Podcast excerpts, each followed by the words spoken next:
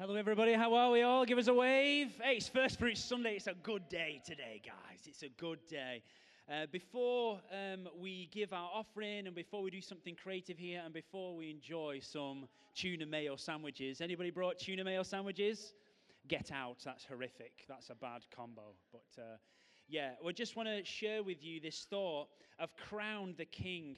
This great series. Who's appreciated the lead team? Siobhan, Rach, and everyone else, the, the stories and everything. It's been a great ministry. Well, today we're kind of culminating that into one thing where we want to crown the King this Sunday. If you're new here, I want to extend an extra special welcome as we already have done before. There's going to be some movement later. Uh, we're all going to give, and you're welcome to join us in that process. Uh, so just enjoy. Yeah, crown the king. There's a bit in Revelation chapter 4. And if you want to turn there, you can do. It's Revelation chapter 4. Revelation is the last book in the Bible written by a guy called John.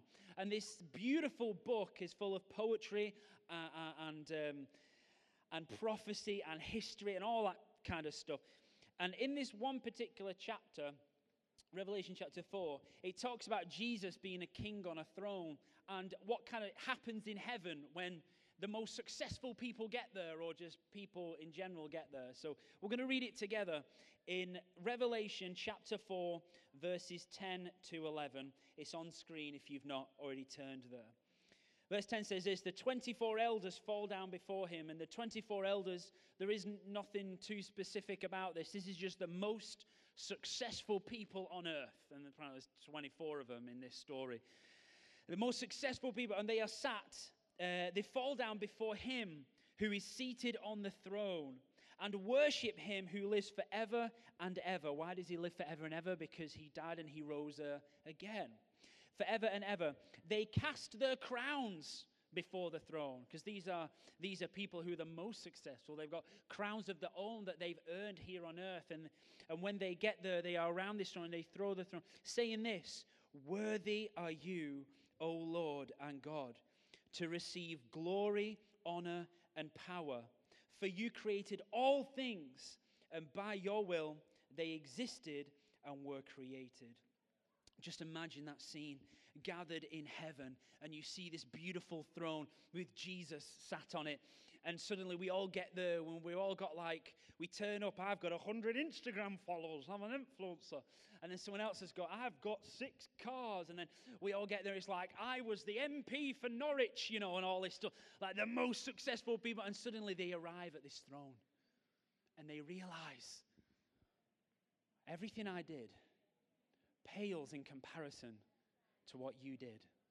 Because you know Jesus is a king, right? In fact, later on in the book of Revelation, it talks about the king of kings, like he's the best of the best. You know, he's like the king to end all kings, if you know what I mean.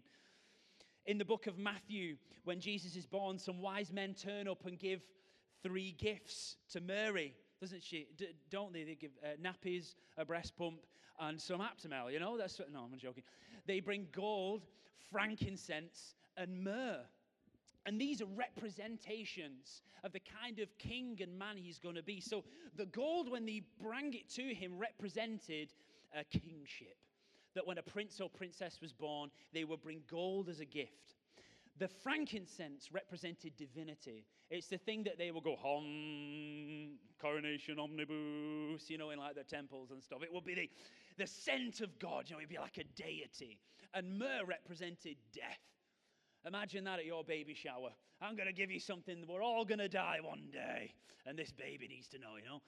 It represented death because it was a, something that you would use to embalm bodies once they had gone. And, and in this code, we, in this little thing, we see a little code, code that says this the God King who came to die.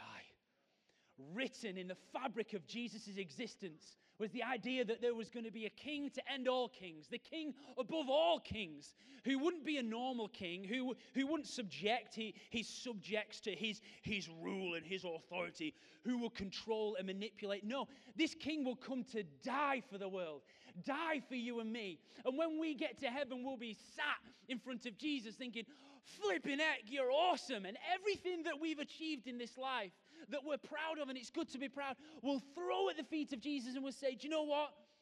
Worthy. Worthy are you, Lord.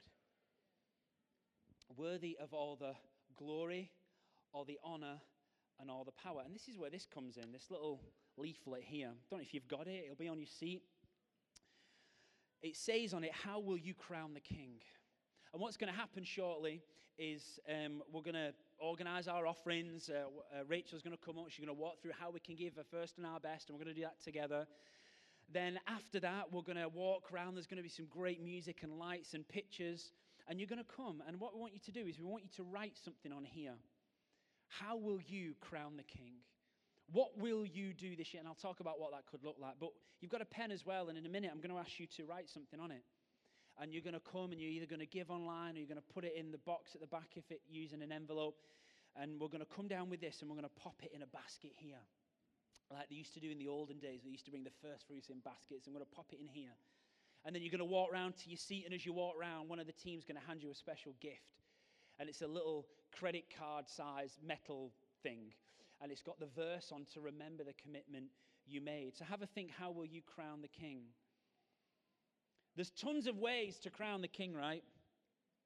But ultimately, in Revelation chapter 4, it says this that Jesus is worthy of the glory, the honor, and the power. Big or small, any time that you give God more glory than something else, you're crowning the king. Any time in your life, whether it's in your own mind or externally, any time you are honoring Jesus more than something else, you're crowning him. Anytime that you're giving more power to God, more power to Jesus in the big and the small, you're crowning the king. Moses in the Bible stood before Mero, fight, uh, Pharaoh, Mero, fighting for slaves in God's name. Moses was crowning the king.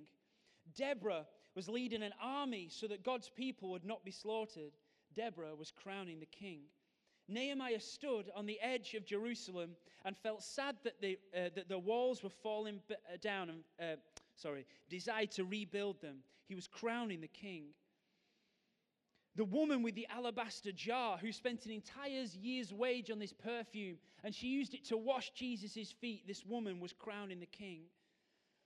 Peter, one of Jesus' disciples, stepped off the boat and onto water to follow Jesus, walking in faith, not by sight. Peter was crowning the king. Paul and Silas were locked up in a prison, facing execution or life in that cell. And they decided to sing praises, causing an earthquake while Paul and Silas were crowning the king. There's a guy in our community who reached out to me and said, Just to let you know, me and my partner were trying to align, align our sexual values and sexual practices with God's values and practices on a journey of grace in their relationship. He is crowning the king. I sat with one of our students just the other week and they were asking about first fruits. They've never heard about it, but were challenged. And this year they're going to give the best and the first of what they got. They are crowning the king. Last year, we sat with a married couple who were really struggling after many, many years uh, fighting with each other. And we sat as they were chatting and being open with each other. And by the end of that conversation, they walked away saying, We're not going to give up on this marriage. And now they're stronger than ever. That couple crowned the king. Another guy had an awful year last year, traumatic almost, with disappointment and mental health. And instead of criticizing God, this year he's decided to study the life of Saul and David in the Bible and fall in love with the scriptures again. This man is crowning the king. Another friend of mine experienced incredible trauma in her childhood, and she decided after years of healing that she would be open with other victims so she can help them, uh, lead them to healing and hope. She is crowning the king. A friend who has recently chose to leave a job and start another one to align himself with the dream of his life. He is crowning the king. Every time, guys, we give more glory to God than somebody else. Anytime we give him more honor, every time we give him more power, we're crowning the king. So you might decide today on this small piece of card that you might decide a very big decision, that you might stop giving power to the wrong thoughts. Instead, listen to the Holy Spirit, who is the great encourager. This on this card, you might say, I'm going to show more kindness. Be a better boss. Open your home more often. Join a community group or start one. Start one on tuna mayo sandwiches and see if anybody turns up. Value your own personal health more. Anything that give, gives God the glory and the power and the honor is crowning Him. Crowning Him. Let's not wait until the life after this one to give Him everything all of the glory, all of the honor, all of the power. So, so have a think. I'm gonna, we're, going to have two minutes in a moment where you can write it down. I'm going to give you t- two minutes to do that. And it could be anything. It's between you and God, um, and that's great. Can we show that picture, uh, pro guys? Um, you'll see it on screen in a minute. Last week we talked about mammon and what that is, because this is what we're fighting against here the spirit of fear, grief, the false prosperity gospel, just the spirit of mammon. Because we have a different king, don't we, guys? We have a different kind of king. You can take that off the screen, thanks, guys. And this is what you need to know. Today, as you give your first and your best to God, today, as you write something on this sheet about how you're going to crown him, remember this He's a good king. When Queen Elizabeth died, I was surprisingly sad because I'm kind of you know, here and there with the, the royal family, but I was really sad when Queen Elizabeth died. And I realized she was a good monarch. And there were some reasons why she was a good monarch, right? She, she didn't get involved in public, public affairs. She, she brought more money into the economy than, uh, than she took out. And every uh, Christmas address, she would sit there and talk about her love for Jesus and how that's shaping her values. But I can tell you this as much as I liked Liz, as she's known in heaven, Jesus is a much better king. However, you crown him today, he'll never leave you nor forsake you. He's the king who heals the sick, and he's the king who blesses the poor. He's the king who has the power to break Satan's grip and free any slave. He's the king who has no, is no enemy to social justice or reform. He's no enemy of the rich, and he's no enemy of the poor. He's a king whose name is a friend to sinners. He welcomes the Pharisee and the fool. He humbles the prideful and the abusive. He is the God King who died, but who also rose again.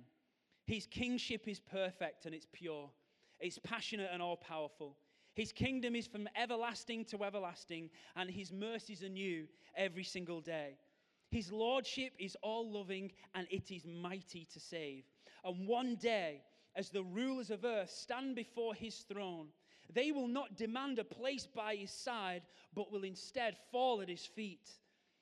They will throw every crown achieved here and join in with heaven's choir singing this Worthy are you, Lord, our God, to receive glory and honor and power, for you created all things, and by your will they existed and created. So let me ask you will you dethrone mammon today? Will you dethrone those things that are just causing you the problem and decide to crown the king? Amen. What we'd like to do now is take a couple of minutes because we're about to sort of do our offering bits, and I realize I'm the kind of like the uh, at a wedding. I'm like the best man speech before the food comes out. I get, I get that.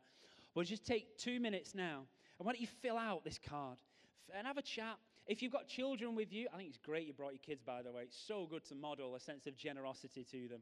Um, write it down. You can write one with your kids, that's fine. And then um, after we do all this giving bit, you'll bring it and you'll put it in the basket. But let me pray. Heavenly Father, thank you so much that we get an opportunity to bring the first and the best. Thank you that you are a good king. And that because when we put you on the throne and when we crown you, Jesus, all else will be added to us in Jesus' name. We pray for a great rest of the gathering, a great celebratory, thankful time giving, and enjoy those egg mayo sandwiches a little bit later. And everyone said, Amen. Maybe not to the egg mayo, but it wasn't egg, it's tuna mayo, wasn't it? I've changed it. It's broadened now. Right, take a minute, um, fill out these cards, and then one of the team is going to be up and we're going to take our offering. Thanks, everyone.